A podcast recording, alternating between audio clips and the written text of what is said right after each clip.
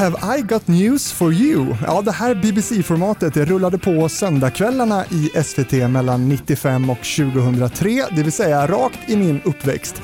Två lag fick uppgift att på ett eh, underhållande sätt kommentera veckans olika rubriker och nyhetsinslag i Snacka om nyheter.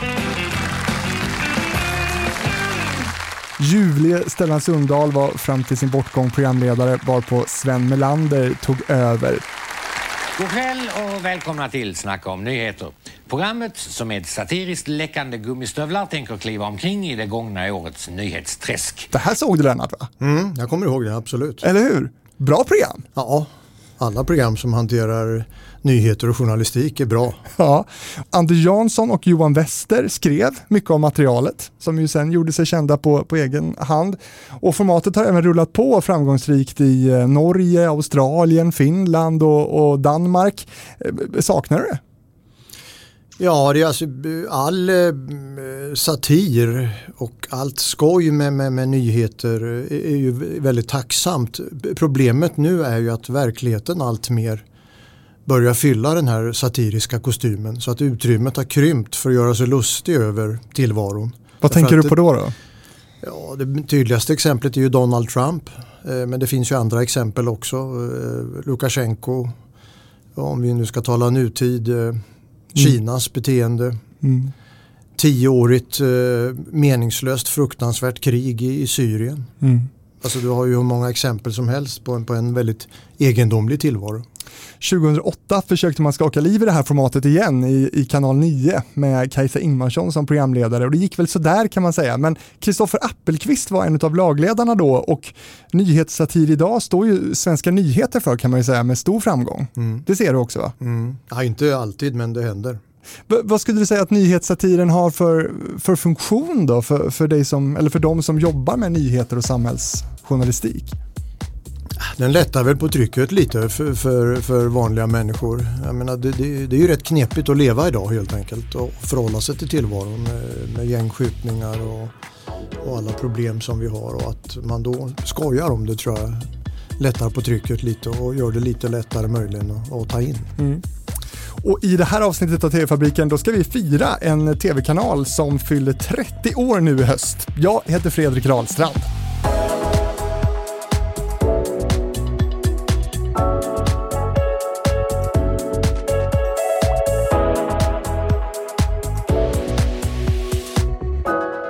Välkommen då till Sveriges största TV-podd, Lennart Ekdal. Mm, man tackar. Kul att du är här. Ja, det, det vore ju fräckt att säga nej. ja, men jag är så glad för det. Och 15 september 1990 då startade TV4 sina sändningar och fyller alltså 30 år den här hösten. Alltså, hur känner du inför det här faktumet? Det, var ju en, eh, det har ju varit en, en dominant period i, i mitt yrkesliv med eh, rätt många kul ingredienser. Vi var ju ett, ett, ett kärngäng då som gick från Aktuellt 1990 och vi hade en fantastiskt kul vår eh, våren 1990 då vi samlade ihop det här teamet som sen skulle utgöra TV4 Nyheterna och tränade lite. Det var ju tidningsfolk som hade, aldrig hade gjort tv. Men känns det länge sedan det här? Ja, det är ju länge sedan. Ja, det är 30 år är länge sedan. Nu är jag gammal och pensionär men det är ändå länge sedan. Ja, men ibland kan det kännas som att det var igår.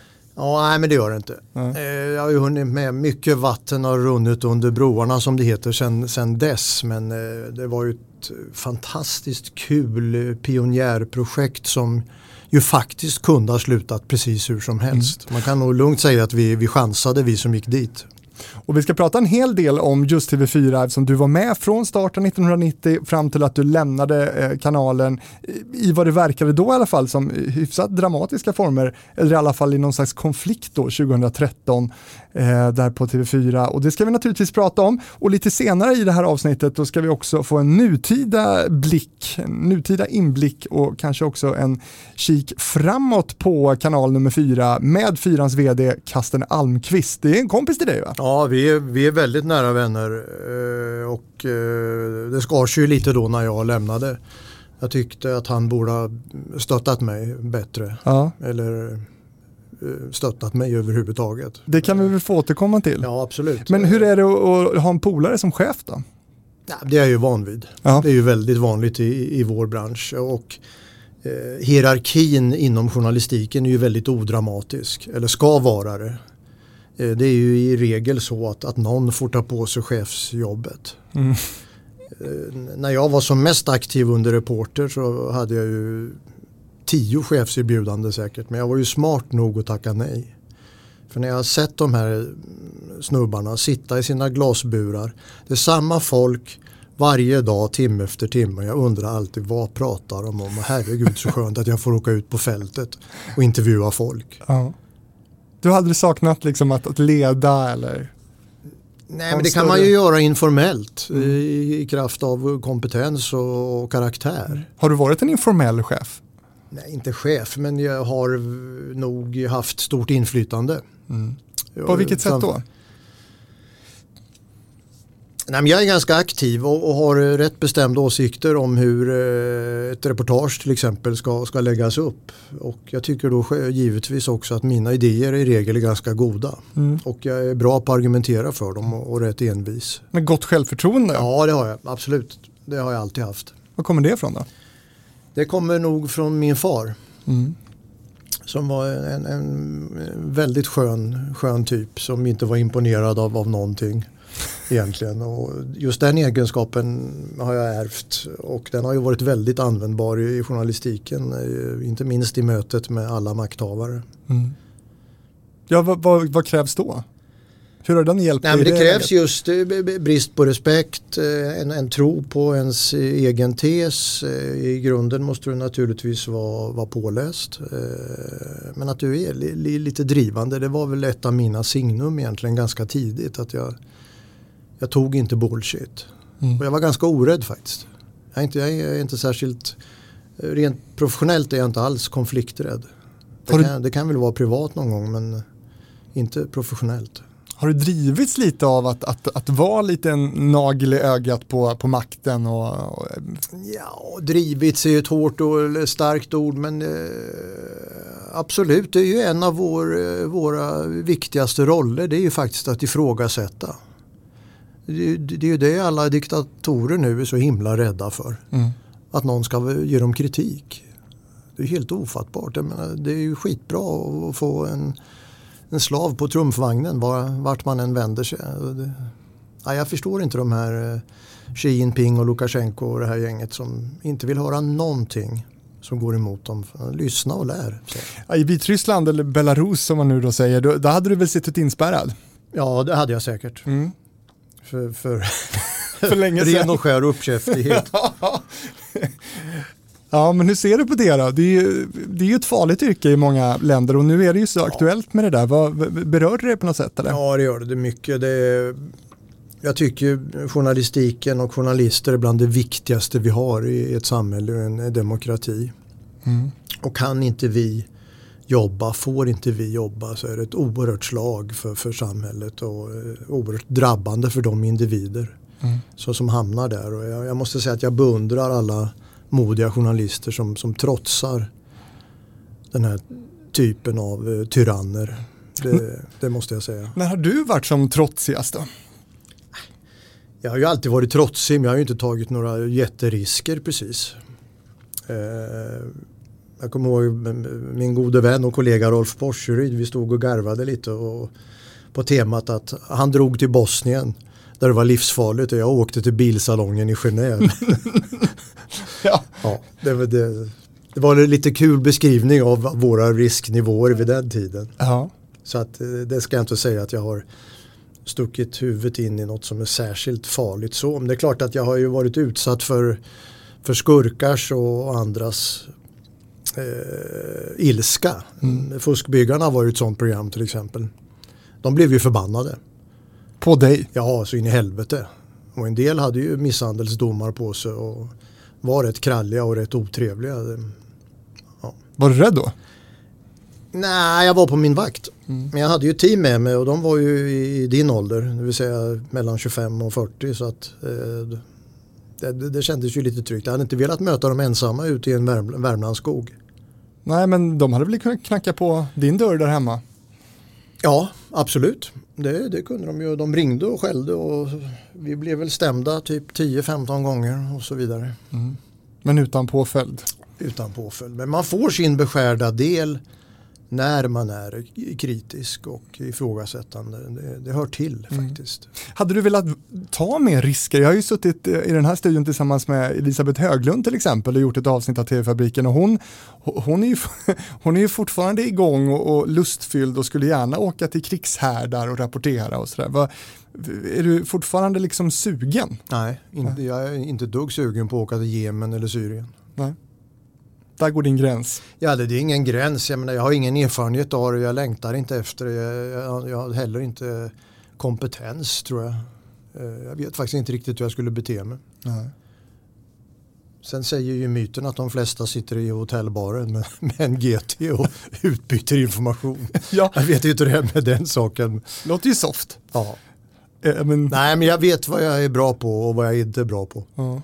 Mer bilsalong i Genève helt enkelt. Ja, det vill jag inte säga. Det var ju lite på skämt. Eh, men eh, jag har inte varit utomlands och jobbat särskilt mycket. Jag har varit i USA ett par gånger naturligtvis mm. och, England. Och, men inte i några kris, Nej. Eh, krisländer. Du började ju som skrivande journalist på mm. Östgöta Korren och tidningen C och Dagens Nyheter innan det blev just tv.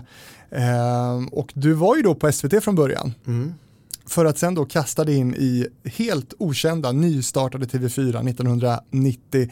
Men innan vi kommer dit, du är också rockmusiker. Ja, mer och mer. Mm. Jag lirar i två band och nu spelar jag ju en hel del. Vad är det för rock? Ja, det är, vi vårdar 70-talets musikarv skulle man kunna säga. Det Fantastiskt. Hendrix, Dylan, Stones. Creedence. Ja, men all, alla de här kända banden från förr som du aldrig upplevde live men som dina föräldrar förmodligen var väldigt förtjusta i.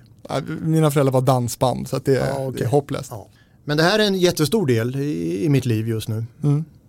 Eh, jag måste säga att första minnet jag har av dig, eh, det måste vara när jag och några klasskompisar då som pluggar tv-produktion eh, ganska ofta var publik på Svart eller vitt på TV4. Mm. Och då var du programledare. Ja. Sen kvälls, inte talkshow, det var ju debattprogram. Um, och det här med svart eller vitt journalistik, vad, vad, skulle du säga att du anser om den idag, den här konfrontationsjournalistiken? Ja, den är ju förkastlig. Jaha. Uh, alltså journalister vill ju gärna göra tillvaron till något som den verkligen inte är. Ja men det är ju det här du har jobbat med. Alltså programtiteln eh, antyder ju att vi konfronterade olika åsikter. Eh, efter hundra års yrkeserfarenhet har jag kommit till den slutsatsen att det är inte är särskilt fruktbart. Nej. Eh, vi kan ta Ekdal och Ekdal som exempel som vi gör i SVT, jag och min kusin. Där har vi ju tagit bort konfrontationen helt som, som affärsidé i programmet. Vi försöker istället hitta så kloka individer som det överhuvudtaget går. Ja, men för visst, att diskutera ett ämne. Visst bryts väl åsikter även där? Åsikter bryts men det är inte vårt huvudfokus när vi kastar folk. Och det är, det är skillnaden. Eh, men Aktuellt kör ju fortfarande med, med, med, lite kortare dueller i sina kvällssändningar. Och det, att, att låta en vänsterpartist och en moderat diskutera nivån på marginalskatter. det, det funkar inte. Nej. Det leder nämligen ingenstans. Du hör aldrig någon säga, ja men det där var förnuftigt sagt, det ska jag ta till mig och fundera på. Mm. Det händer inte därför att de har ett tryck på sig från sina egna och så vidare. Så att eh, själva idén bakom svart eller vit, eh, vitt eh, tycker jag idag inte är en bra grund för, för bra journalistik. Mm. Vad är det som har hänt i dig då som har kommit till den här insikten? Ja, erfarenhet. Ja. Jag har ju lett några sådana här program genom åren. Jag hade ju Kvällsöppet med Ekdal eh, tio år senare. Det, det, var ju samma affärsidé egentligen. Mm. Och du kan ju säga att man, man kan ju som programledare då vinnläggas om att, att försöka få någon sorts förnuftig eh, gråzonsprägel på ett samtal. Men det, det, är lite svårt. Även som en programledare har du en förväntan på att det ska bränna till lite och, och så vidare. Det... Men när kom du till den här insikten då? Den har väl alltid egentligen funnits men den har växt med åren skulle jag nog säga. Eh, vad tycker du själv? Jag kan ju i och för sig tycka, eller det känns som att många gärna kanske resonerar som du gör nu, som jag vet inte om du tittar på det här SVT Opinion Live till exempel, där känns det också som att man har velat ta ett kliv bort från det som hette debatt förut, att, att, det liksom, att, att man vill röra sig åt ett annat håll samtidigt som ju, ja, man ska ju göra tv. Och man Ja, vill väl det- ändå... Är det så jäkla underhållande då att se folk kivas? Jag vet inte. Ja, det är ju ett ganska framgång, det har ju varit i alla fall ett väldigt framgångsrikt tv-koncept. Det är ju därför ni har gjort det på TV4. Ja, men de gör det ju inte längre. Nej. Det kanske har andra orsaker. Det har jag ingen insyn i numera. Men, ja. Ja. Hur ser dina liksom, mediekonsumtionsvanor ut? Om du tar, tar oss med på, på en hel dag, i, en vanlig dag i ditt liv, vad, vad tar du del av för, för medier? Jag har fortfarande papperstidningar. Mm, vilka då? Eh, DN och Svenskan. Jag hade Dagens Industri. Sen skulle de ha 10 lax så då la jag ner det. Så nu har jag det på digitalt. Eh, Så jag öppnar dagen med att lusläsa tidningarna och tre koppar kaffe. Den dessutom är jag så gammal så jag ägnar åt korsord och sudoku en hel del och då, då är det trevligt att ha pappret också. Mysigt ju. Så att oavsett om jag har ett jobb eller inte så, eh, så börjar jag dagen med en rätt noggrann tidningsläsning och då har jag ju gjort 40% av all research jag behöver för den typ av jobb som jag gör. Morgontidningarna är ju inte nyhetskällor i ordets egentliga bemärkelse längre och det har de ju insett så att de har ju mycket temaartiklar, djuplodande material så jag, jag tycker de de möter vår samtid rent journalistiskt på ett ganska klokt sätt. Så jag har stor behållning av att läsa tidningarna helt enkelt. Och det är morgonen det. Ingen radio. Nej, inte på morgonen faktiskt. Jag har aldrig... Det händer naturligtvis men eh, jag är en sån där... Börjar med lunchekot och, och sen... eh, Ja, sen lyssnar jag gärna på Nordegren Epstein. Jag lyssnar gärna på Studio 1. Och någon ekosändning. Eh, och även, eh, du vet, då kan man också snubbla in, om man har P1 på så kan man ju snubbla in på ett program som man inte hade tänkt lyssna på. Det är ju det som är finessen med att läsa en tidning. Att du ramlar över en artikel som du inte kände till och som du definitivt inte var medveten om att du skulle läsa. Och så finns den där framför ögonen och är väldigt givande. Det är ju det som är så fint sagt om journalistik. Vi ska, vi ska inte bara ge folk vad de vill ha. Vi ska ge folk det de inte visste att de vill ha. Men Och det tycker jag är fint formulerat. P1 finns väl många avstängare också, tänker jag. Ja, och det är klart det gör. Jag Dagens jag dikt sitter, jag. Ja, jag, jag sitter ju inte och lyssnar på, eh, på radio hela dagarna. Men eh, sitter jag i bilen är det definitivt radio. På kvällen då? Hur ser den ut? Ja, det är ju mycket fotboll måste jag erkänna. Ja. Jag har ju två professionella söner numera och nu, nu har de ju spelat två matcher i veckan så att ba, bara med mina barn har jag haft fyra tv-matcher i veckan hela sommaren. och sen är det ju en del annat som man också vill se så att Kan du coacha så- dem någonting från tv-soffan? Ja, jag, jag, jag inte bara inte kan. Jag får definitivt inte. Då blir de tokiga. Är det så? Det är ju väldigt frestande eftersom man är naturligtvis expert. Ja, ja. Eh, nej, det går inte. Det, det landar inte i god jord. Du har försökt alltså? Ja, jag har försökt. Eh, dumt nog, får jag säga. Okej, ja, nej, men då tittar du där på mycket fotboll på Ja, det gör jag. Jag tittar på, på mycket fotboll, absolut. Och Aktuellt. Ja, det är i regel. Någon av eh, nyhetssändningarna, absolut. TV4-nyheterna. Ja, gärna. Eh, där har jag ingen åtskillnad. Alltså, när vi kom, när TV4-nyheterna kom 1990 eh, så införde vi ju ett fräckare och eh, lite fräschare bildspråk och en, och en lite fräschare attack på olika ämnen. Vi, vi kallade det för stuk.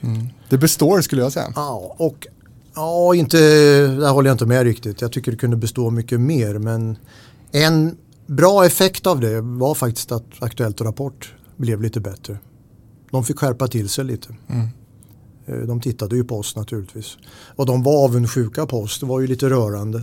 När jag mötte gamla kollegor på Aktuellt ute på fältet så, så tyckte de att det där lät ju himla kul. De hade 1,2 miljoner tittare och vi 37.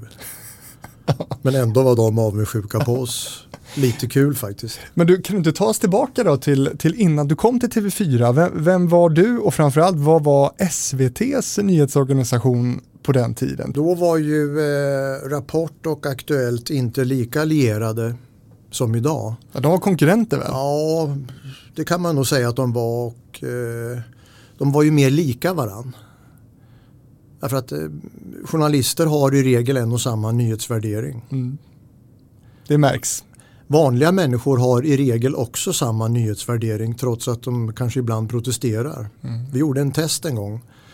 Eh, vi la fram 30 telegram med ett dagsflöde till x 100 så kallade vanliga människor. Så fick de sätta ihop en sändning. Gud vad intressant. Och den blev då förbluffande lik den sändning som professionella journalister hade valt ut. Vad var det här för test? Det lät jättespännande. Det var väl något institut som gjorde, jag kommer inte ihåg, det är ju, tre, det är ju 35 år sedan säkert, slutet på 80-talet då när jag var på Aktuellt. Men det, det var ju intressant att se att nyhetsvärderingen var tämligen överensstämmande oavsett grad av professionalism. Skulle det vara samma sak idag tror du när, när vi har ett um, kanske ett spretigare samhälle tänker jag med, med det som kallas för, för uh, alternativa medier och sådana här saker? Ja, alltså vi har ju hård, mycket hårdare polarisering, mm. det stämmer ju. Där ju USA går i täten, sorgligt nog, men även här i Sverige. Så att jag tror nog att det skulle divergera lite mer än, än vad det gjorde då. Är det ett problem? Nej, det är det inte när det gäller kanske valet av eller prioriteringen av nyheter. Men det är ett problem i ett samhälle när vi har svårt att få en allmänt erkänd gemensam plattform för samhällsdebatten. Alltså man måste, man måste vara överens om vissa förutsättningar när du diskuterar ett problem. Mm. Om du inte ens är överens om det så blir det väldigt knepigt. Och det ser vi ju i USA är ju ett kanonexempel. Alltså det är ju en grotesk avgrund mellan eh, extremrepublikaner och, och, demokrater. Men, men vad, vad, gjorde att du beslöt dig då för att, att lämna trygga SVT då? Självförtroende. Det lät himla kul det här fyran-projektet.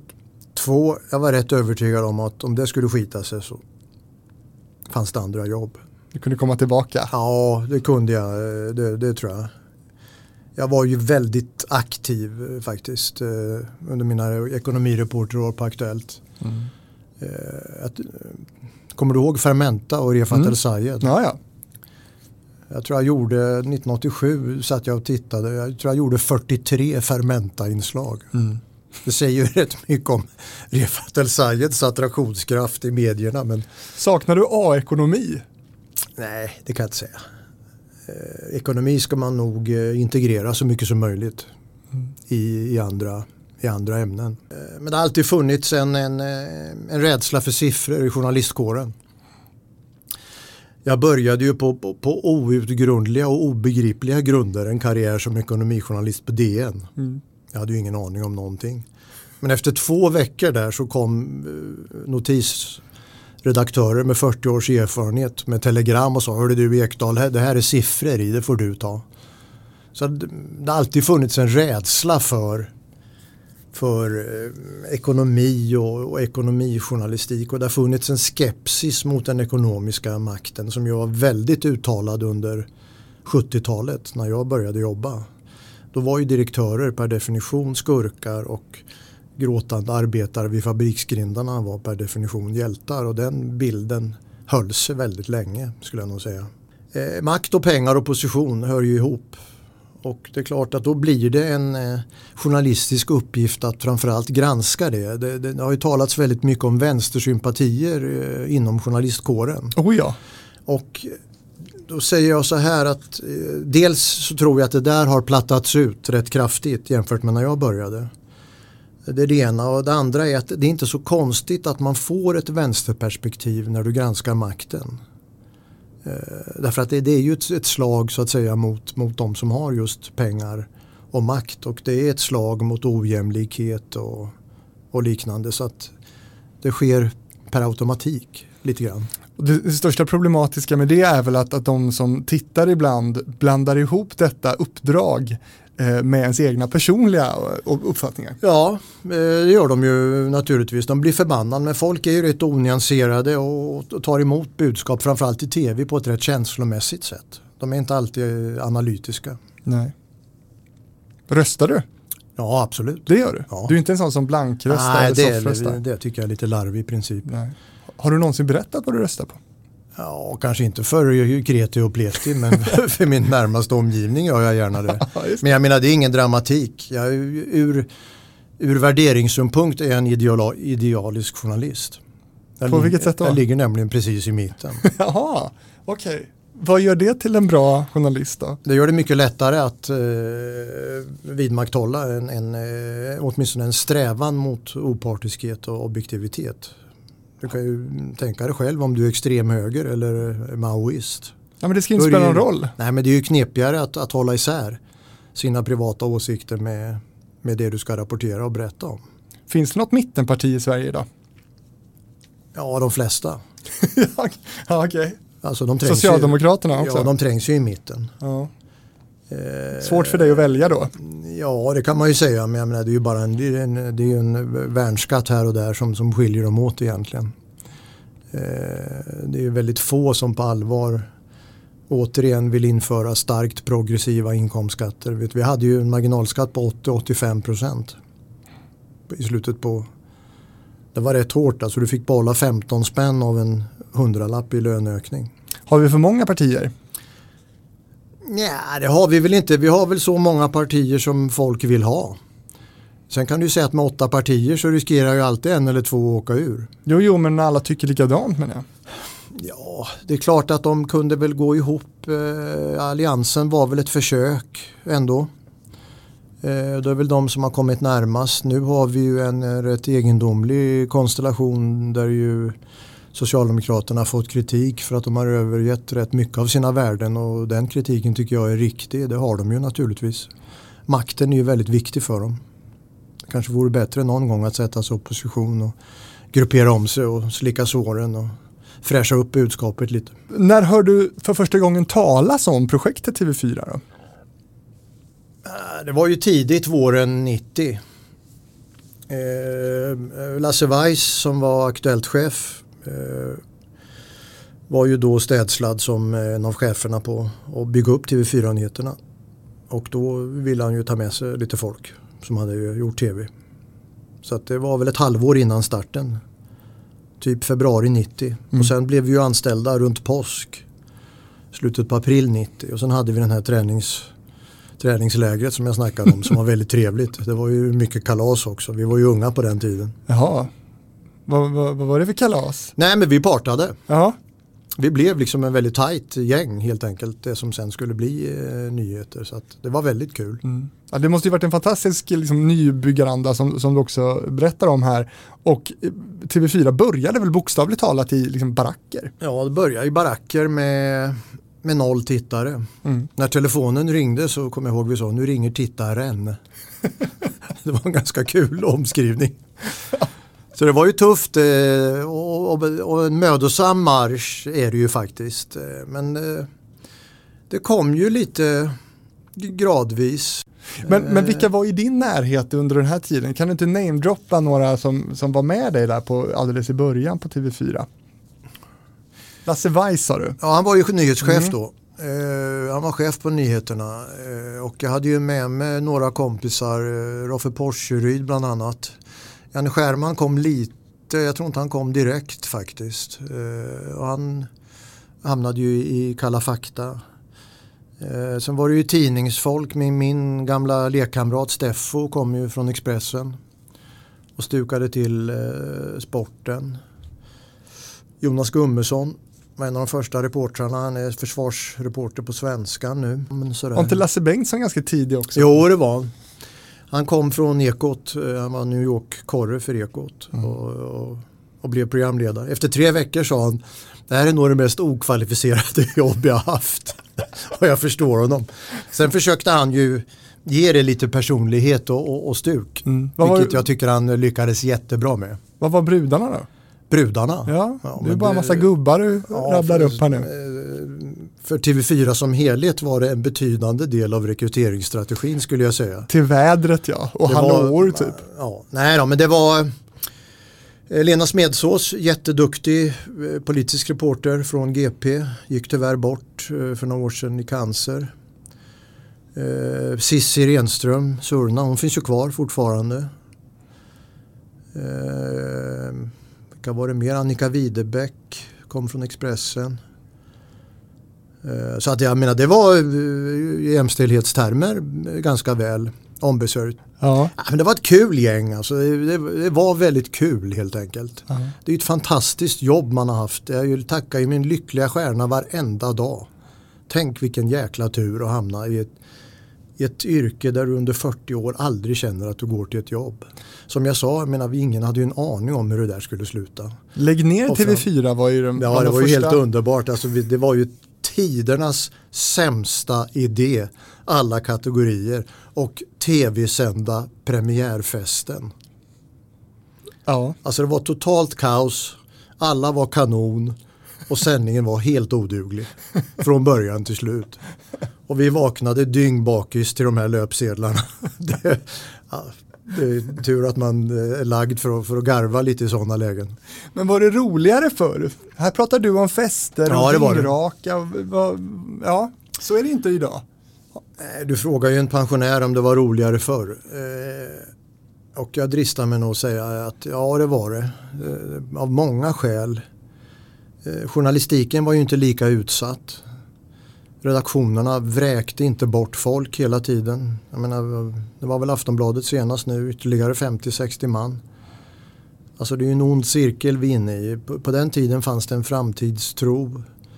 Och eh, det fanns ju inte digitala sociala medier som snodde allt. Eh, man kan ju ha synpunkter på den tillvaro vi har med, med Facebook och, och Google och allt det här. Faktiskt. Så att, mitt svar är definitivt ja. Det var roligare för. Framförallt var det enklare att komma ut som journalist. Mm. Det fanns jobb. Och jag menar som ung, om du kan, man kommer ihåg när jag kom till korren, jag menar, de blev ju själaglada. Här var en person som skrev en artikel om dagen. Det var ju toppen bland alla uvar som tassade runt i tofflor och kanske randade en artikel om flyg var femte vecka eller något sånt där. Va? Och rökte pipa. Ja, jag menar, samtidigt var det också charmigt. Man hade en väldig acceptans för lite avvikande udda personer. Man tillät att de fanns på redaktionerna. Det, det gör man ju inte nu. De ryker ju direkt. Alltså. Mm. Och du kommer leda då de flesta av TV4s eh, samhällsprogram, Svart eller vitt, Kalla fakta, Kvällsöppet, Hetluft, Valdebatter, Fuskbyggarna. Hur, kommer du ihåg hur du hamnade liksom framför kameran? Som profilerad programledare? Ja, det gör jag ju. Alltså det, om du är, jag var ju en, en, en aktiv och rätt framfusig reporter eh, på Aktuellt. Eh, och ansågs väl då som ung och lovande. Vilket inom parentes är ju den trevligaste perioden i ens yrkesliv när man anses just som ung och, och lovande. Eh, nej men sen måste ju några kriterier vara uppfyllda. Du måste ju tycka att det är lite kul. Ja, det är en fördel. Och du måste tycka att du är lämplig. Och du får inte vara groteskt nervös. För det är ju, jag menar, man läser om skådisar som spyr innan de ska upp på Dramatens scen. Det är helt obegripligt hur de kan hålla på med det. Mm. Så att det var väl eh, eh, många faktorer. Jag är ganska bra på att formulera mig fritt. Eh, jag behöver ingen prompter i regel. Vilket också är en fördel. Att du, du kan improvisera helt enkelt om det skiter sig eller det blir svart ruta eller vad det nu kan vara. För, för där i den här början där på TV4 så sa du ju att, att det var väldigt få som tittade men, men TV4s första decennier, första tio år präglas ju av idel succéer. Ni blir Sveriges största tv-kanal, samlar en otroligt stor publik med, med era titlar, allt från Sikta mot stjärnorna till, till som du säger Fångarna på fortet och alla de här stora underhållningsprogrammen. Um, det är ju fantastiskt. Ni gick från noll till störst Ja. på väldigt kort tid. Ja, det är ju en fantastisk eh, resa. Det är, en, eh, det är både en kommersiell succé och, faktiskt eh, värt ett, ett journalistiskt erkännande. Ja, för det, för det Sen- sades ju att, att ni, ni kallade väl er då också för, för kommersiell public service? Ja, det var ju Skärmans specialuttryck och det levde han väl inte alltid upp till om man ska vara ärlig. Men det, det var en fyndig formulering Mm. som jag ju naturligtvis ställer mig bakom. Sen fick jag ju inte igenom allt som jag skulle ha velat. Nej, vad hade du Ja. velat se då? Jag vill ha fler program naturligtvis som, som berörde och, och, och upplyste folk. Alltså, för att vara lite högtravande, fler program i, i demokratins tjänst så att säga. Mm. Och eh, till sist då efter 23 år eh, så blev det eh, droppen som fick mig att lämna kanalen. Jag tyckte de var alldeles för visionslösa och oambitiösa Mm. med den typen av program. Sakfrågan då var att vi hade Kalla faktas bästa säsong någonsin bakom oss. Där vi slog SVTs flaggskepp Uppdrag granskning i absoluta tittartal. Så inte bara i kommersiella grupper. Vi hade helt enkelt fler tittare än SVTs främsta prestigeprogram. Och vad gör fyran då? De halverar sändningstiden och lägger oss halv åtta på söndagar. Och då gick jag ju i taket och skrev debattartiklar i Resumé och lite sånt där. Och då blev ju ledningen skitsur. Och det där accelererade och, och Kasten var rätt ny som vd då. Och, ja, han, han visste väl kanske inte riktigt hur han skulle hantera det där så det var rätt smidigt att hålla sig utanför. Mm. Eh, och jag fick bråka då med lite småpåvar ett tag men nej. Jag kom rätt snabbt fram till att det här vill jag inte vara med om. Nej. Nu Ja, men vi det. kan väl ta då hela den, eftersom du är inne på det nu då, alltså eh, själva uppbrottet. Eh, det är ju sådär att eh, 2013, efter 23 år på kanalen, så lämnar du alltså in din avskedsansökan. Eh, jag skulle vilja veta hur det gick till rent konkret. Lämnar du in en faktisk avskedsansökan? Hur gick det till? Nej men jag sa jag drar nu. Ja, Eh, Det var inte nå- något skriftligt eller eh, jag hade ju så att säga inget nytt program eh, inlagt. De skulle ju fortsätta med med eh, Kalla fakta på våren eh, 13 var det väl då ja.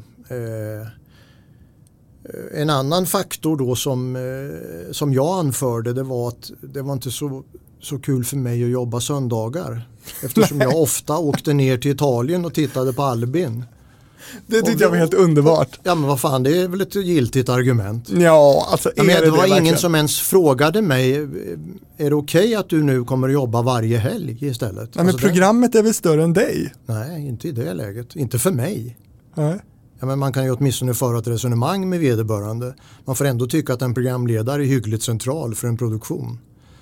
Men det, ja, det fanns liksom en, en tykenhet där som jag inte riktigt trivdes med. Så att jag, jag sa att nu, nu sk- skiter vi det här. Nu går vi skilda vägar. Och så skickade jag väl en månadsfaktura eller något. För du var inte anställd alltså, du var Nej, jag har, inte, jag har inte varit anställd sedan 95. Jaha, okej. Vad beror det på? Eh, jag hade blåjobbat som reporter i tio år. Eh, jag fick Stora Journalistpriset hösten 95. Och kände att eh, kanske skulle göra något annat ett tag. Och hade rätt många erbjudanden på den tiden. Eh, men då kom Vice med, med idén att jag skulle säga upp mig och, och jobba på, på bolag. Med, med möjlighet att, att göra lite annat.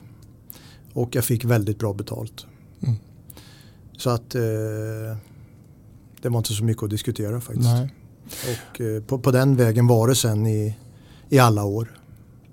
Precis. Eh, när det kommersiella tar över journalistiken för mycket, då måste man säga ifrån sa du då.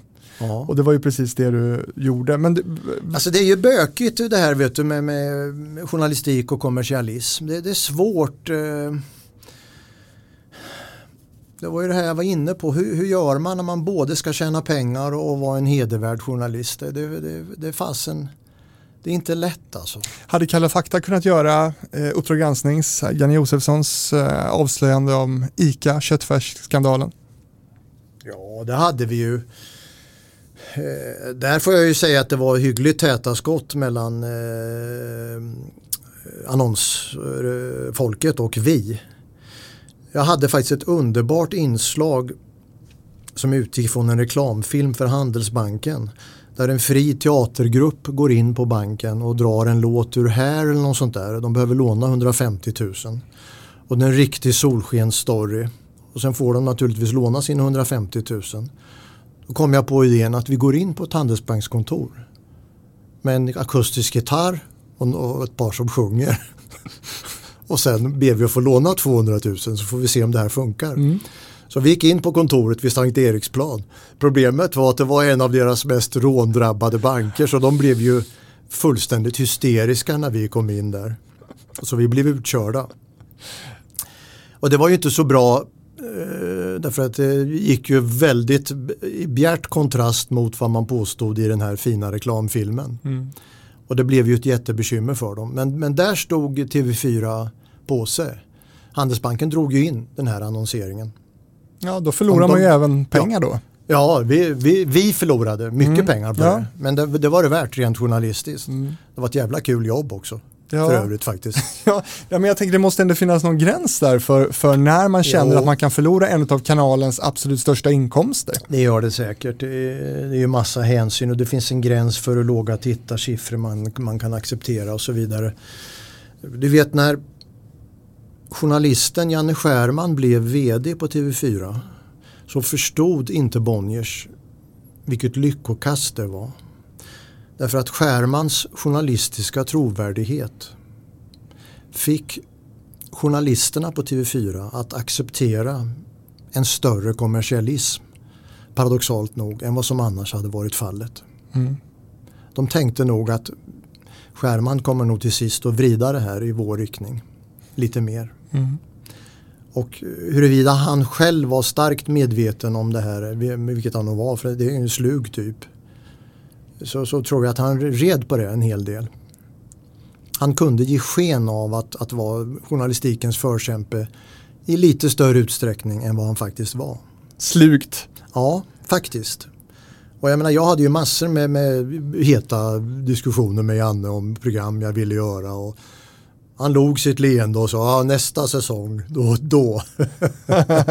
Men du förstod att nej, ja, ja. Men jag menar, det, det är lite grann eh, spelreglerna just när man jobbar på en kommersiell kanal som journalist. Det är inte alltid så enkelt. 95 när du får Stora Journalistpriset, då får du det för eh, att eh, du hade en journalistik med bett, insikt och humor. Är det för lite humor i, i journalistiken? Ja, kanske. Eh, Du har nytta av det ibland. Om du är taskig med, med glimten i ögat och är lite, lite rolig så kan du vara bra mycket taskigare om, om du är en tyken, humorbefriad typ. Ulf Elving typ. Han var väl känd för att ställa hårda frågor men var glad. Ja, fast det typ. kanske är väl mycket åt underhållningshållet trots allt. Eh, Det är kanske inte riktigt det som jag, men jag var ju väldigt glad över den formuleringen. Som jag tror Weiss stod bakom för övrigt. Han satt med i, Din polare alltså. i, ja, han satt med i juryn där. Men, men de var överens i alla fall. Årets moderator har det också blivit. Ja, faktiskt. Det låter lukrativt hörru. Ja, det är det ju. Har ju. Det har ju varit eh, både skitkul och oerhört lönsamt Ja. genom åren. Hur mycket har du fakturerat som mest för, en, för ett moderatorjobb?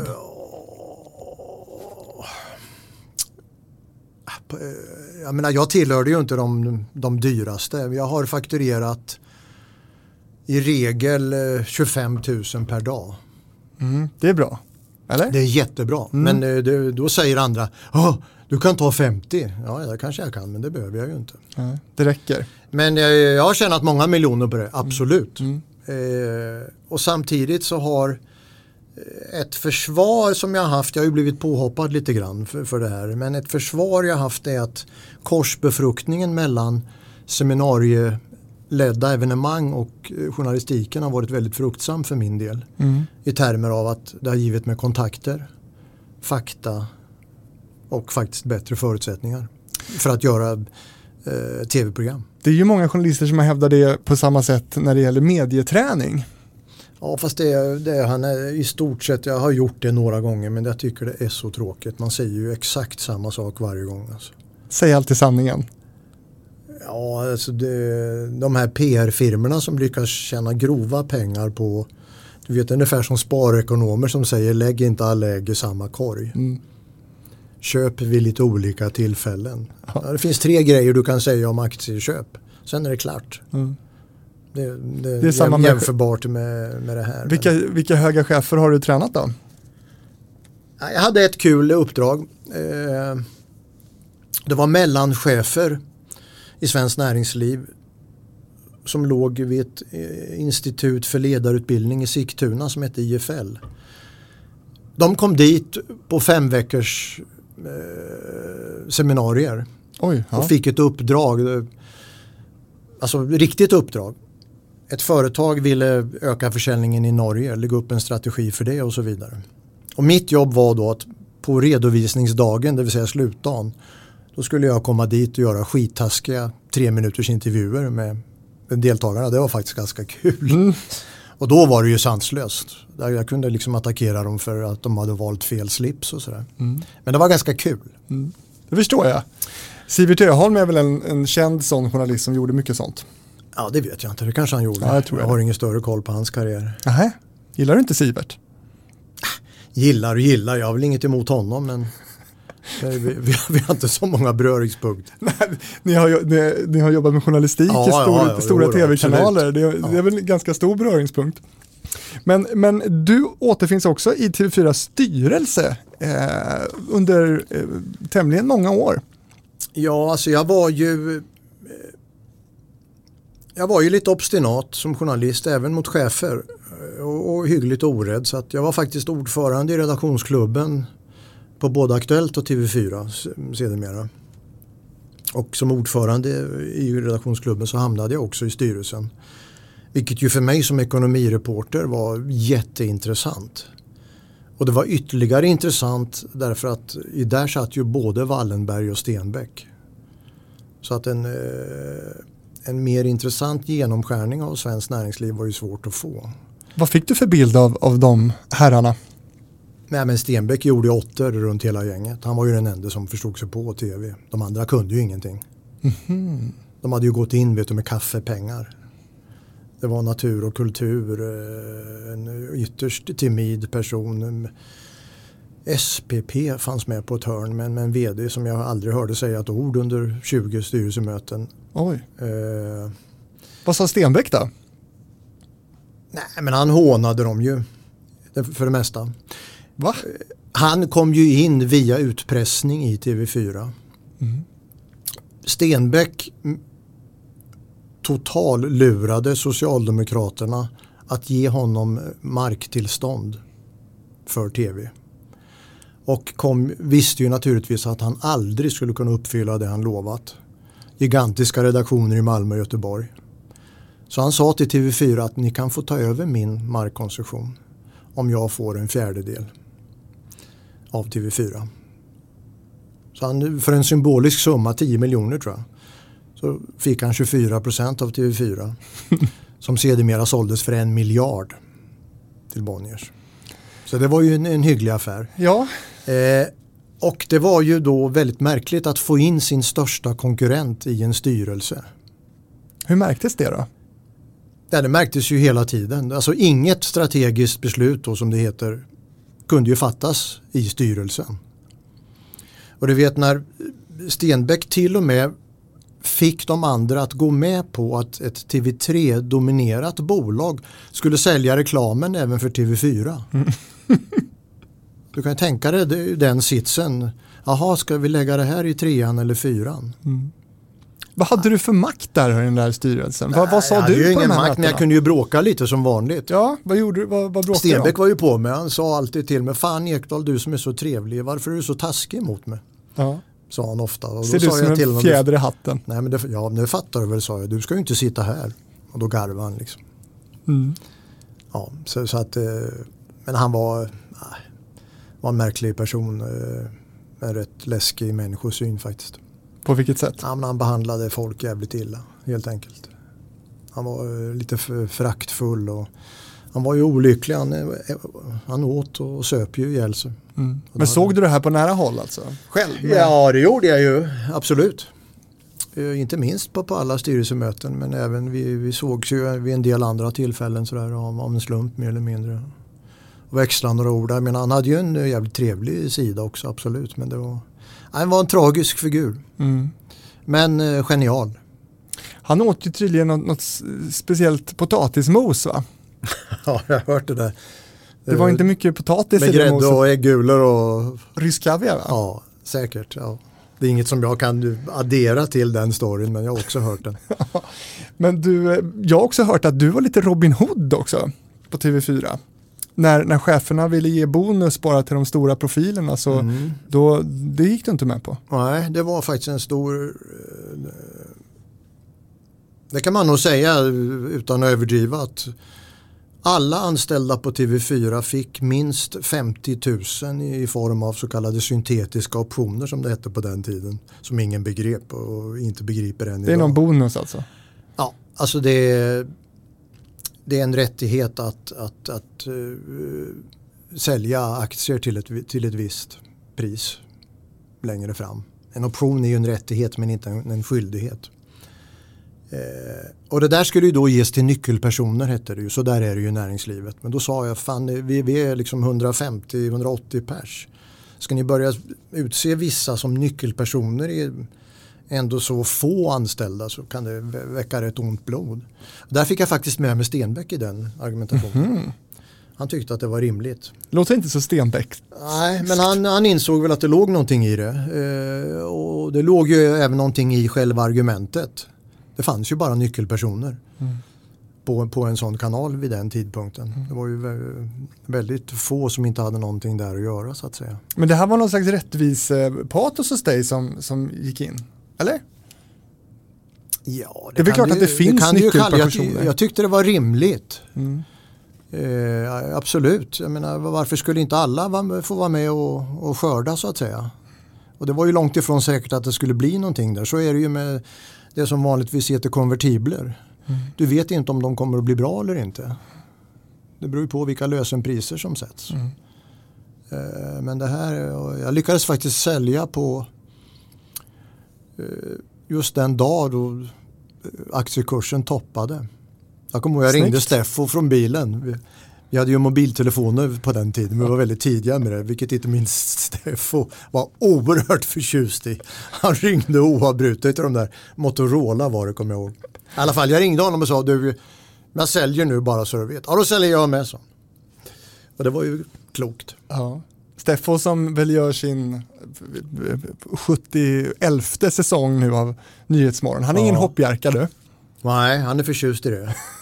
Han tycker om att sitta där och, och garva lite och snacka lite brännvin och käk och annat. Men det, det, gör han väl bra. Ja, det får man nog säga. Du har sagt också att du skulle kunna skriva spaltmil om dina år på TV4. Eh, kommer det någon sån publikation? Oh, ja, jag, jag funderar på det då och då. Mm. Och jag hade faktiskt en, en, redaktör på ett bokförlag som för x år sedan sa att du som har varit med om så himla mycket och mött så många du borde ju faktiskt skriva en bok om det. Och ja, sa jag kanske det. Jag kommer inte ihåg så mycket, sa jag. Jo, men det gör man, sa du, sa hon. Eh, när man börjar prata om det. Man får väl ta lite hjälp då av andra och så vidare. Jag vet inte, kanske. Men det, det är ju många kul stories, det är det ju. Mm. Sen om de är så matnyttiga ur ett rent eh, journalistiskt perspektiv, det, det, vet jag inte. Men eh, en bok kan ju vara underhållande. I Hitfabriken. Det var verkligen så. Kil, New York, Tokyo, Örebro. Det var det så. Vi åkte runt jorden på en helg också. Kväll så spelade vi både i, i New Jersey och Katrineholm. Då, då var jag så totalt borta. Jetlaggad borta i huvudet. Alltså, jag tänkte, vart är jag? De kunde ringa liksom. You have to lose some weight. Eh, och if you wanna be a star. Var, så var det verkligen. Men, eh, men jag har haft en stående inbjudan till eh, Rosenbad faktiskt. Fredrik Rahlstrand träffade svenska musikundret i Hitfabriken. Lyssna på Spotify, iTunes och Acast.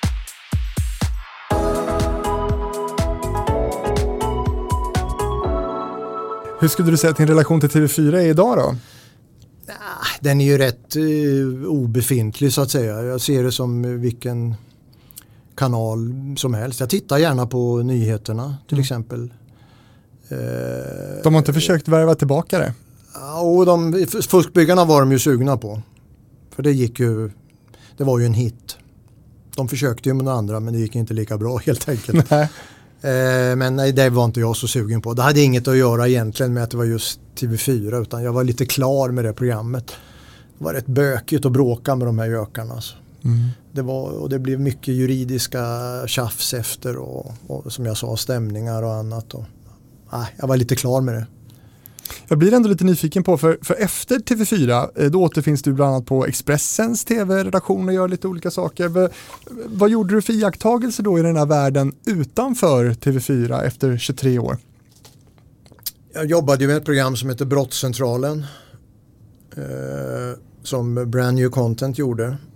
Eh, och där Anders Sundberg som en av ägarna approcherade mig väldigt snabbt efter jag lämnade fyran. Jag hann knappt fundera över vad jag skulle göra men han var väldigt ihärdig och äh, det lät väl lite kul i tiden sådär. Så att under ett par, under tre år var det väl så jobbade jag en respektive två dagar i veckan med det här. Och först var vi på Aftonbladet och sen på Expressen som köpte över hela konceptet. Och eh, jag blev ju lite förvånad över hur ändå låg puls det var på kvällstidningarna. Mhm. Eh, De påminde snarare om eh, Försäkringskassan än om en febril kvällstidningsredaktion, Oj, tycker jag. ja. Eh, Och det kan ju ha att göra med en romantiserad syn över hur det var förr i tiden som, som vi var inne på. Det vet ju inte jag, jag har aldrig jobbat på, på en kvällstidning tidigare men det här med klick och hur, hur många tittare har de? ja. Jag bara frågar. Kvällstidningarnas öde är ju att från att ha varit en central informationsförmedlare för svenska hushåll så är de idag ytterst marginaliserade. Och det är inte särskilt kul. Alltså. Nej. Det är ju skillnad i, idag. Ehm, Jag, menar, jag kan gärna göra webb-tv, det har inte med det att göra men eh, eh, jag har så mycket annat att göra och jag, har, mm, har, jag behöver inte jobba för pengarnas skull. Så att jag, eh, jag har ett rätt rikt liv utan att arbeta särskilt mycket. Gjorde du någon slags förmögenhet där på de där TV4-aktierna eller?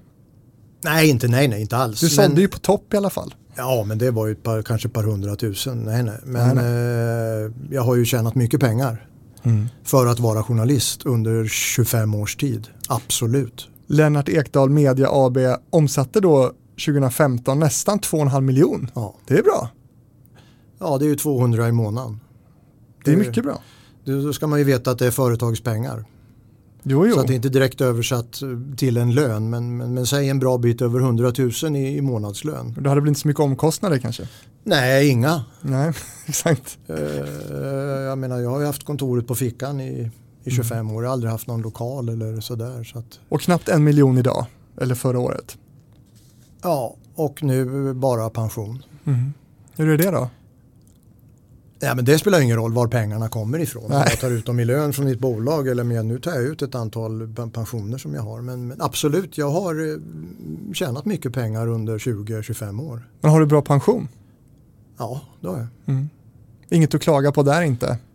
Nej, jag har 45 000 i månaden nu, rent. Som, bara pension? Yes. Hur fixar du det? Du vet, pensionen består av allmän pension, tjänstepension och privat pension. Du har sparat Jag har sparat. och gjort det med framgång då. Det behöver inte vara någon fattigpensionär. Nej, men alltså det är vi som eh, förstår oss på börsen som ju inte går att förstå sig på. Och vi som har lite pengar och lite mod och lite kunskap, vi är ju oerhört gynnade. Titta på börsen nu. Nej tack. Vi är i det absolut värsta krisscenario som världen har varit i på evigheter med den här pandemin. Ja, men då är det köpläge. Och vad gör börsen då? Ja, inte fan går den ner. Ja. Det är väldigt lättförtjänta pengar.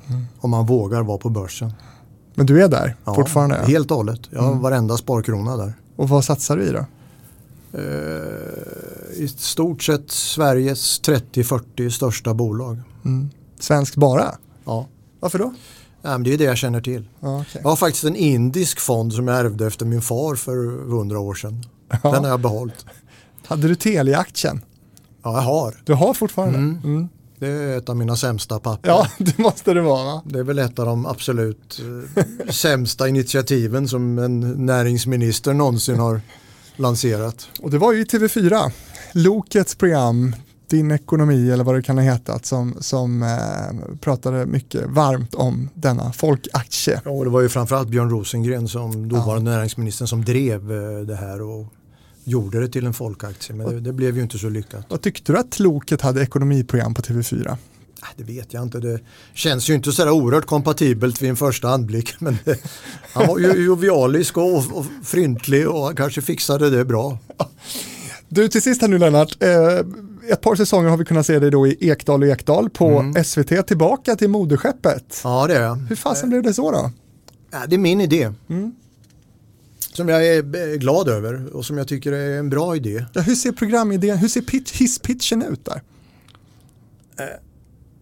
Jag tänkte så här, vi, vi lever i en rätt komplicerad tillvaro. Många funderar eh, och vi, vi har en, rad stora frågor som vi grubblar över eh, med, med psykisk ohälsa, eh, diktatorer, eh, ja, ojämlikhet och allt möjligt. Att göra ett eh, seriöst diskussionsprogram framförallt och inte debattprogram eh, kring det här. Och så tyckte jag det var lite kul att approchera Niklas. Vi är kusiner men jag är ju sju år äldre. Så vi umgicks aldrig som barn. Så vi känner inte varandra särskilt väl. Vi har ju stött på varandra och morsat och tagit en fika och sådär. Men vi har liksom aldrig umgåtts. Men jag har alltid gillat honom. Tycker han är analytisk, bred, bra person. Och jag var lite på som, som journalist och rätt eh, associativt eh, snabb i knoppen och så vidare. Jag tänkte vi kan bli ett bra team för ett sånt här program med lite kul programnamn också. Och det där brottade vi då in hos SVT och det tog ett par år kan jag säga. Varför, varför var, de, var de så svårflörtade? Ja, de var svårflörtade och byråkratiska och det var väldigt bökigt måste jag säga. Men plötsligt så en dag så ringde telefonen. Ja, nu vill vi köra.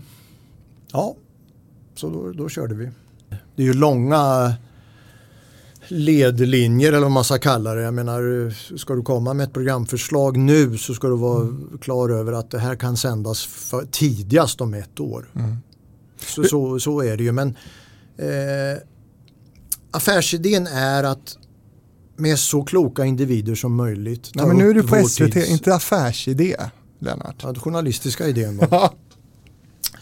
Eh, och jag tycker att vi, vi har lyckats rätt bra med det. Och folk som ser programmet eh, noterar eh, lyckligtvis att det är ett vettigt program så de är gärna med. Så vi har inte så svårt att få, få folk att vara med. Och ganska bra namn är det onekligen. Så att, Hur mår Niklas? ja, nu är han väl okej men han hade ju, ett, alltså det var ju tidernas otur. Han var, vi gjorde första programmet i början på maj. Morgonen efter vaknar han med feber. Och sen är hela serien körd. Och till och med två månader efter det här utbrottet hade han små feberslängar. Alltså, så han åkte ju på en rejäl sväng. Nu, nu var det ett tag sedan vi hördes men jag hoppas innerligt att han, att han är okej. men han var väldigt utmattad. Men det var, det, var, det var inte corona eller något sånt? Jo. Det var corona? Ja. Mm. Mm. Precis. Det, och det, det var ju tur då att vi andra klarade oss. Men vi, vi hade inte särskilt mycket fysiska möten eh, innan vi började sända heller faktiskt. Vi, vi var rätt eh, duktiga där vi låg. Men vad, har, du, har du några känslor då för när du går där i, i studiegången på SVT igen då? Hur är det? Ja, alltså det, är ju, det är ju långa östtyska korridorer och det är ju lite kul kan jag ju tycka. Jag menar det är ju inte en, det är ju inte en arbetsplats som jag behöver vara på 30-40 timmar i veckan. Eh, Men Som jag. Ja, som du. Nej, men jag gillar ju SVT. Jag gillar public service. Eh, Jag tycker att journalistik som bedrivs utan vinstintresse är egentligen eh, jag ska inte säga den enda rätta men det är den vettigaste formen naturligtvis. Eh, så att eh, det känns helt rätt att vara där. Och man kan väl säga att det här programmet hade jag ju aldrig kunnat göra på fyran med tre reklamavbrott. Jag kommer ihåg när vi körde kvällsöppet sen kväll och de ville lägga in ett tredje reklambreak. Och jag sa, fan ni fattar inte hur det är att leda ett debattprogram kvart över elva på kvällen en tisdag. När man är mitt uppe i en diskussion ska man plötsligt gå ut sex minuter. Vad fan tror ni händer då? Jo, folk slaggar ju in. Ja, men det är bra för tempot och sådär tyckte de här cheferna. Så är det ju inte. Nej. Vissa program kan man helt enkelt inte göra med, med tre reklambreak. Och Så att det, det, det är ju helt följdriktigt att det ligger hos SVT. Hade du kunnat tänka dig att jobba mer? Hade du kunnat gå in och köra en Aktuellt? Ja, men det är inte, du menar att vara programledare aktuellt? Ja. men det är inte riktigt min, min grej som det så populärt heter. Eh, nej, jag tror inte jag skulle göra det särskilt, eh, särskilt bra. Jag, jag behöver lite större utrymme tror jag än vad de programledarna har. Okej. Eh, Ja. Jag kommer inte riktigt till min rätt där känner jag. Tycker du att SVT ska ha sitt breda uppdrag kvar? Ja, det tycker jag. Sen kan jag väl tycka, har de någon svaghet så tycker jag det är just de lättsamma underhållningsprogrammen. Jag tycker de är inte alltid helt klockrena faktiskt. Vilka är det då? Nej men du vet, eh, ja det är ju alla de här som går eh, åtta på lördagar. Och, eh, Vem bor här och ja, och det kan väl vara lite trevligt men, ibland blir det lite krystat. Det var någon, Doobidoo. eh, någon tjuv och polishistoria som jag inte Ja, riktigt det var förstod. bra tyckte jag. Ja, grattis. Ja, men jag menar jag är ju fel målgrupp för rätt många program av den här typen. Ja, man kan inte gilla allt. Nej. Så är det ju. Du, nu är det ju pensionärsliv mycket för dig då med golf och kräftfiske, men blir det mer Ekdal och Ekdal? Jag hoppas det. Det vet man inte. Nej, det vet man inte. Eh, det kommer en telefonsignal någon dag som säger bu eller bä. Ja. Och ditt avtal med SVT är precis som förut, du fakturerar liksom när du är där. Yes, I do. Ja. Har, har du tackat nej till, du, du verkar ha en tydlig bild av vad du vill göra och inte, har du tackat nej till saker också som du inte har gjort sen? Som du har fått erbjudande om? och vad är det i så Ja, fall? det har jag ju. Det var ju rätt många alltså. Jag fick ju ett antal förslag som låg i fuskbyggarförlängningens riktning. Mm. Med lite olika eh, twistar. Det var ju produktionsbolag som tyckte att de hade fina idéer men eh, jag kände väl att jag var lite klar över det. Vet, man skulle jaga skurkar över hela världen och sådär. Mm. Eh, Så att eh, jag har nog haft en lite sådär bekväm sida i, i mitt yrke, det måste jag erkänna. Bilsalongen i Genève. Ja, eh, lite grann så. För att knyta ihop säcken alltså. Ja, ja, ja. Vi ska alldeles strax avrunda Lennart, men Mm. först då, det är ju sju år sedan som du lämnade TV4 och jag är lite nyfiken på hur läget på fyran är idag och hur man kanske ser på de kommande 30 åren. Vi ska över till TV4-huset nu och jag ska prata med din kompis då, Mm. eh, Kasten Almqvist som är VD och så här tänker han om TV4s aktningsvärda ålder. Jag, jag tänker att tiden går fort. Eh, jag tänker att vi eh, hedrar ursprunget som grundarna, Ingmar Leijonborg, och Gunnar Bergvall, eh, hade deras liksom, ursprungsintention att vi skulle vara någon, ett modernt och innovativt alternativ till den tidens konkurrens, Sveriges Television.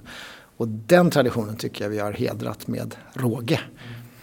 Vi återuppfinner oss själva om och om igen. Eh, nu senast tycker jag att den här säsongen av Idol som har blivit präglad förstås av pandemin.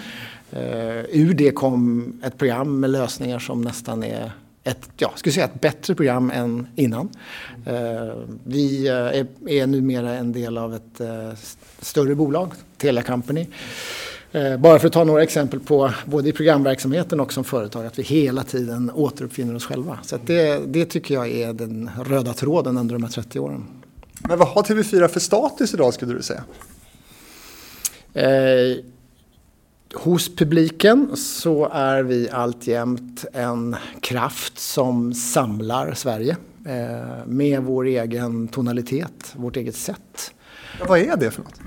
Eh, Det är ett tilltal i ögonhöjd med publiken. Eh, Vi har, det är oerhört viktigt för oss att vara i ögonhöjd, ett uttryck som vi använder mycket internt. Men är det någon skillnad mot andra svenska tv-kanaler tycker du? Jag skulle säga att vi eh, eh, så att säga, fokuserar på, på, på vårt eget tilltal. Eh, och om vi jämför så, så tycker jag alltjämt att tonarten till exempel i Nyhetsmorgon, TV4-nyheterna eh, eh, skiljer sig eh, markant. Inte minst Nyhetsmorgon-exemplet från, eh, från public service. Och att det är det som gör, eh, även om det där är, det är 30 års erfarenhet, eller Nyhetsmorgon startade 1992.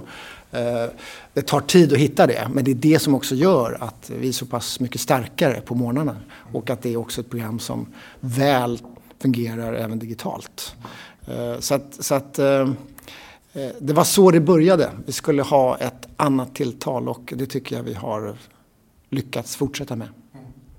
Och när du hör Lennart Ekdal här då så, så lämnar ju han TV4 2013 efter 23 år och han gör ju det som du hört då med, med, med viss kritik att ni inte har tillräckligt mycket satsat på, på journalistiken tycker han. Är, är den där kritiken, är den befogad? Eh, nej, den är inte befogad utan eh, vi har eh, satsat kraftfullt på journalistik och samhällsprogram eh, då och inte minst sen dess. Eh, inte minst digitalt. Eh, vi har gjort en av te, ja, svensk TVs kanske största journalistiska satsningar med stor framgång efter fem eh, sen dess.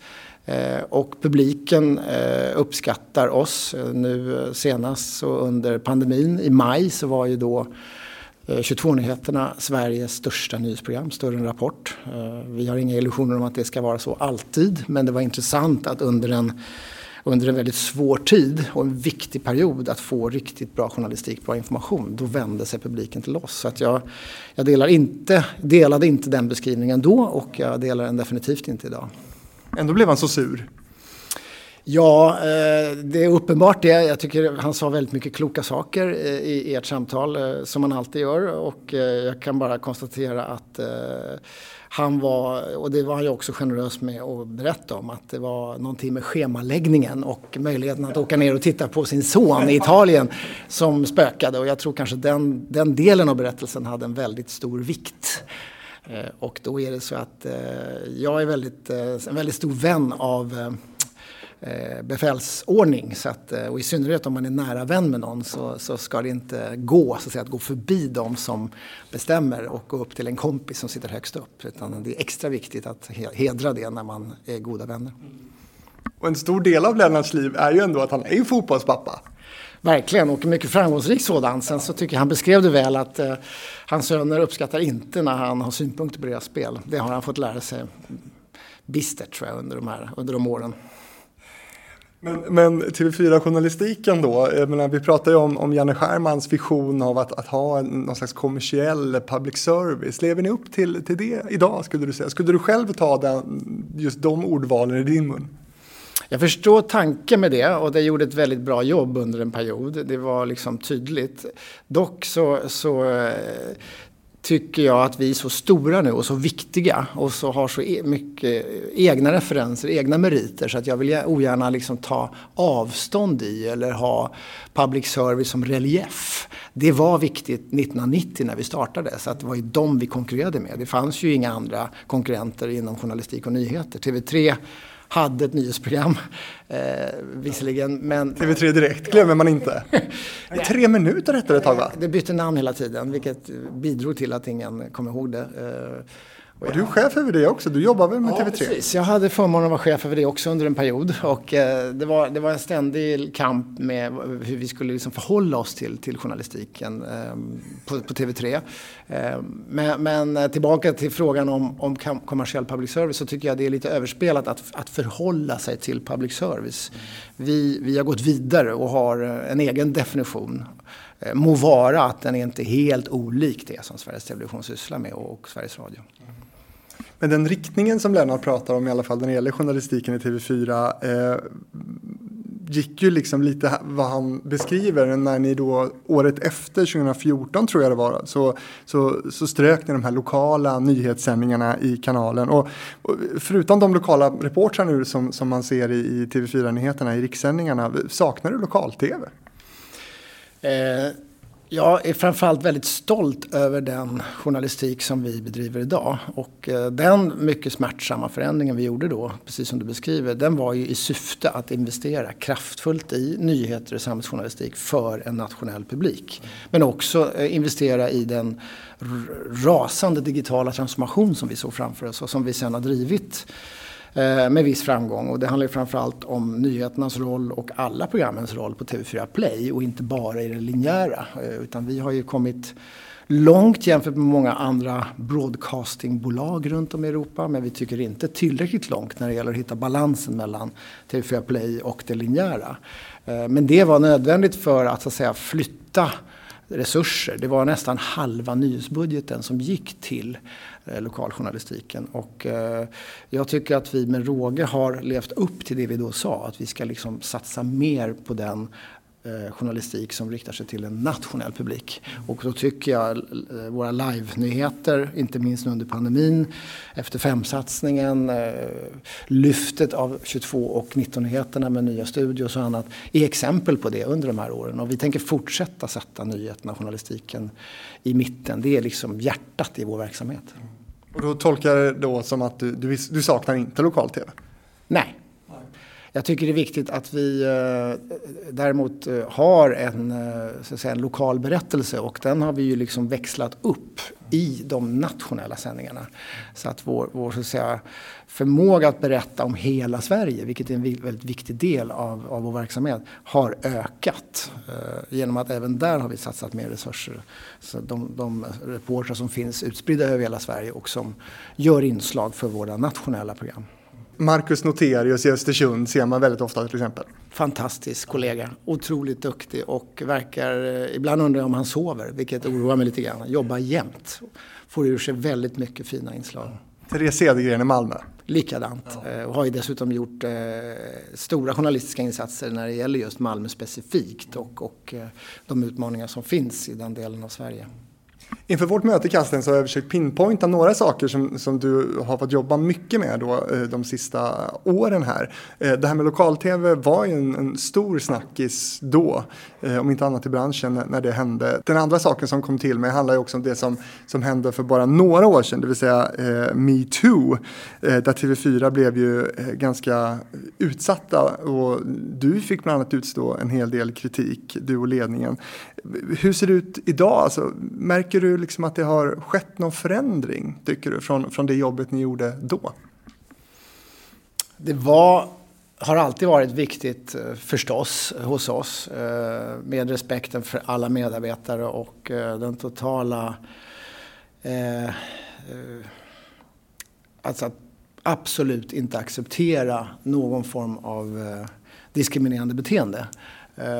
Så det, det, är inget nytt, det har inte varit någonting nytt. Men däremot det som den hösten utlöste var ett ännu högre fokus på den frågan och en ännu större eh, förmåga att proaktivt tidigt upptäcka eventuella sådana tendenser. Ja, för kritiken bestod i att de, många inte tyckte att ni, ni hade jobbat tillräckligt hårt med, med det. Eh, ja, det, det, det, det, är kanske en lite svepande beskrivning av kritiken. Det var ju eh, ett väldigt specifikt fall som det handlade om. Eh, och det var också eh, någonting vi kunde konstatera i de medarbetarundersökningar vi gjorde den hösten. Att, att det här var inte ett utbrett problem på något sätt på TV4, tvärtom. Men med det sagt så hände det här på en av våra produktioner och därför så, så såg vi till att eh, göra allt vi kan för att det inte ska hända igen och, och la in det i ett projekt som vi tog fram tillsammans med medarbetarna som vi kallar för Nollmissionen.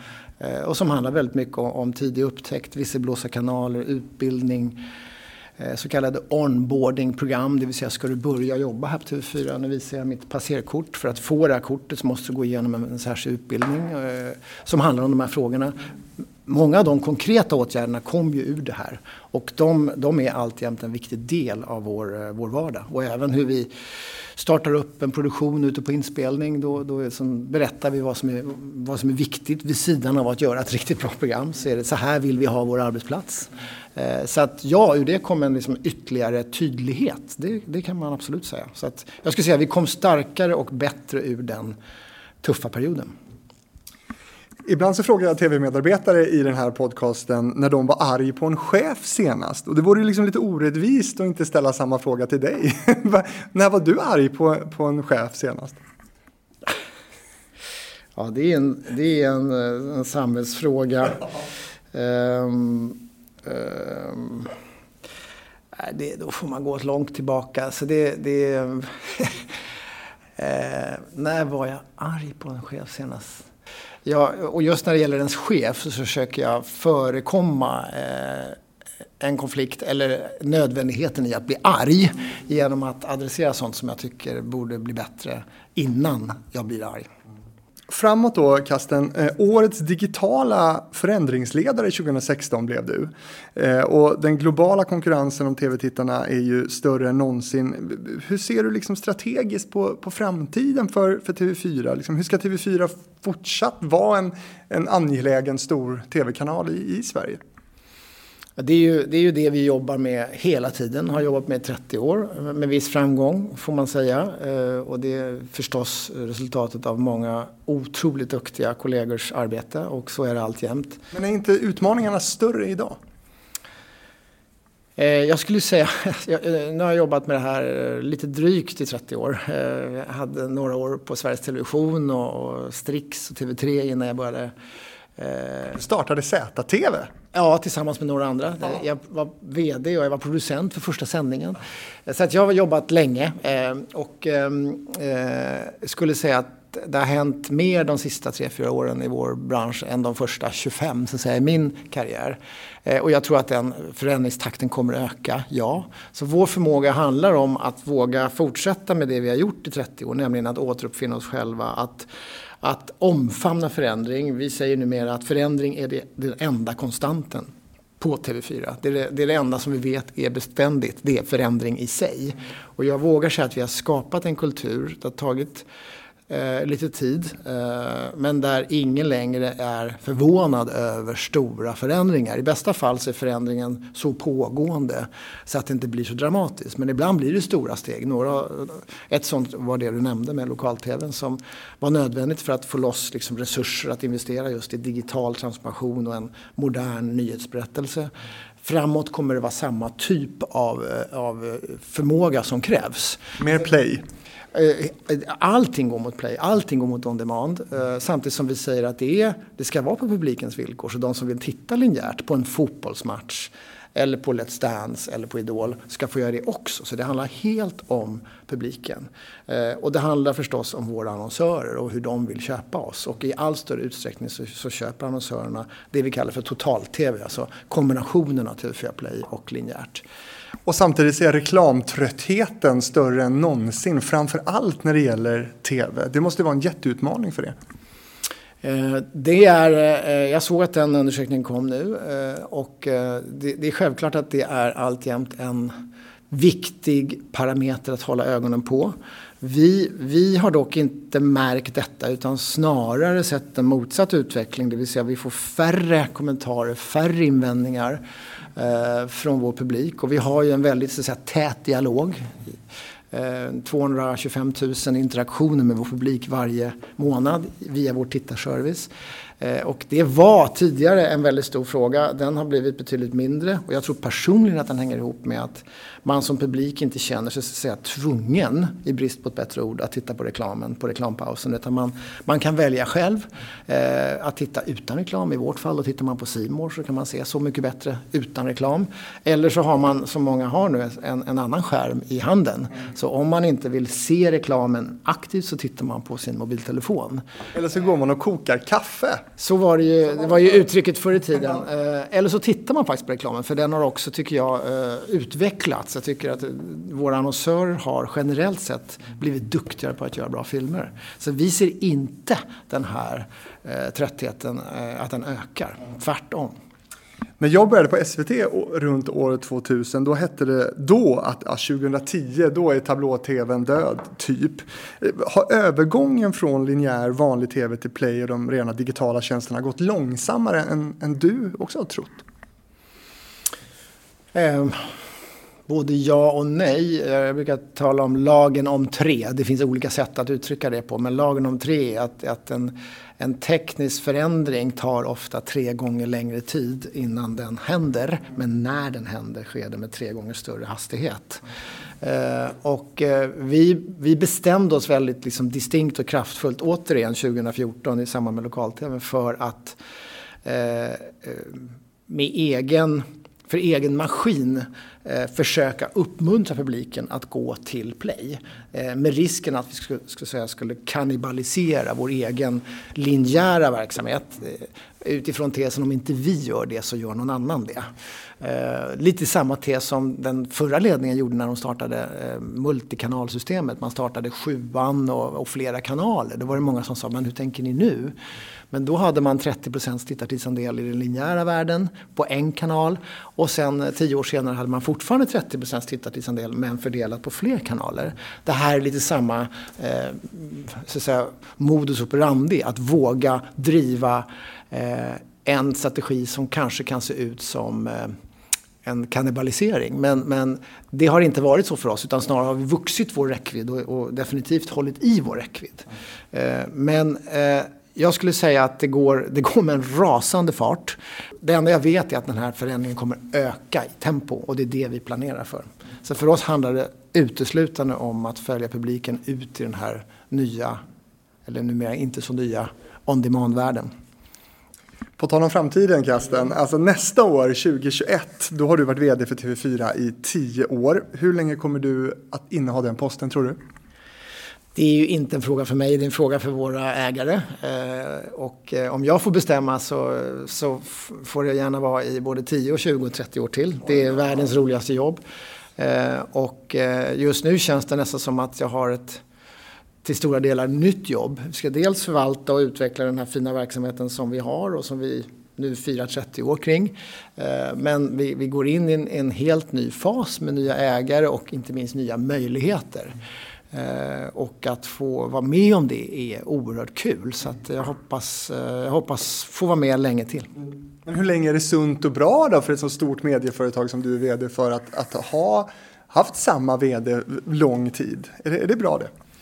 så länge den vdn, oavsett om det är jag eller i något annat bolag någon annan, eh, fortsätter att vara relevant och driva den här, liksom, för, underhålla den här förmågan att återuppfinna sig själv, att utveckla företaget, så är det nog bra. Eh, tveklöst. Men, men det är som sagt en fråga som min chef och ytterst våra ägare ska, ska svara på. Som vd har man inte, äger man inte riktigt den frågan utan eh, det är ju den enda delen i den svenska arbetsrätten där man inte har någon, något anställningsskydd och, och så ska det vara tycker jag.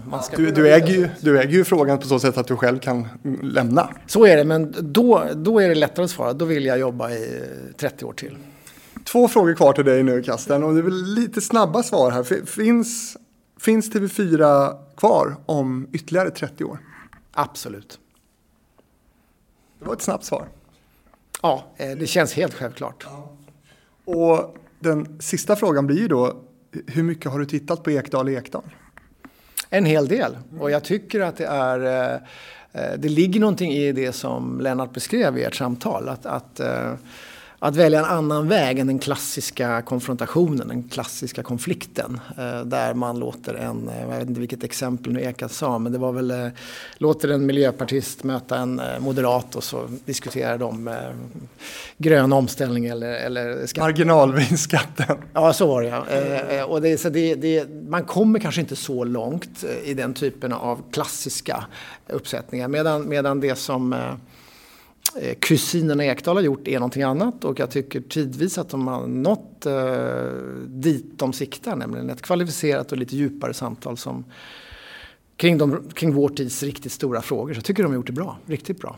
Och han sa också att det programmet hade aldrig gått att göra på TV4, är det så? Ja, det, hade, det, det ligger nog någonting i det. Det hade varit haft svårt att ta för sig så här, publikt på TV4 Play eller på primetime på TV4. Det hade det. Så vi har olika roller att spela. Absolut. Kasten Almqvist, VD för TV4. Tack för att du var med i TV-fabriken. Tack för att jag fick vara med.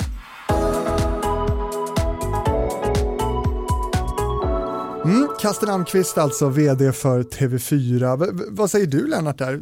TV-branschen om, om, om ja, bara tio år kan vi ju ta. Vad händer?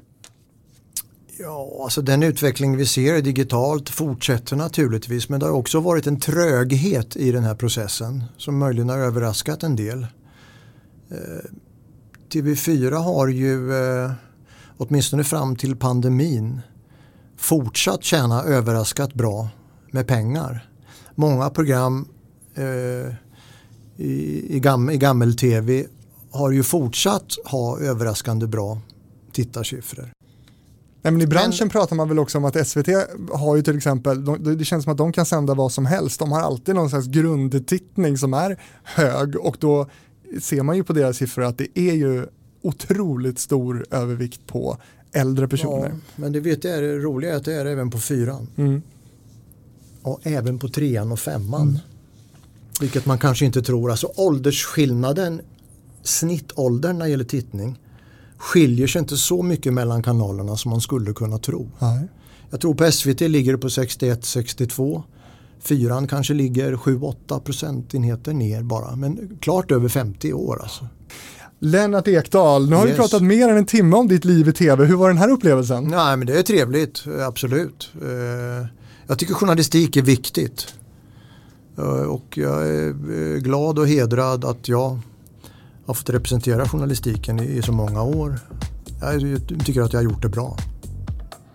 Sa han med självförtroende, ja, som vanligt. Det, faktiskt. Aha. Ja, men det är bra. Jag tycker också att du har gjort det bra och jag hoppas på en ny säsong av Ekdal Ekdal. Mm, då är vi två om det. Ja, absolut. Och du som lyssnar, vill du komma i kontakt med mig på något sätt, då gör du det genom e-postadressen fabrikspost@gmail.com och TV-fabriken kan du naturligtvis också följa då i sociala medier Instagram och Facebook. Har du det? Nej, det har jag inte. Inget av det? Nej. Min fru visar mig sina grejer och när vi lirar så ber jag henne lägga ut det på sina Facebook-sidor. Nej, alltså det är ingen protest eller så. Jag har bara aldrig känt behov av det riktigt. Men att, att se någon, om någon gammal lumparpolare har flyttat till Huskvarna eller inte, det har ett begränsat intresse. Lennart Ekdal, tack för att du var med i TV-fabriken. Ja, det var väldigt trevligt. Tack själv.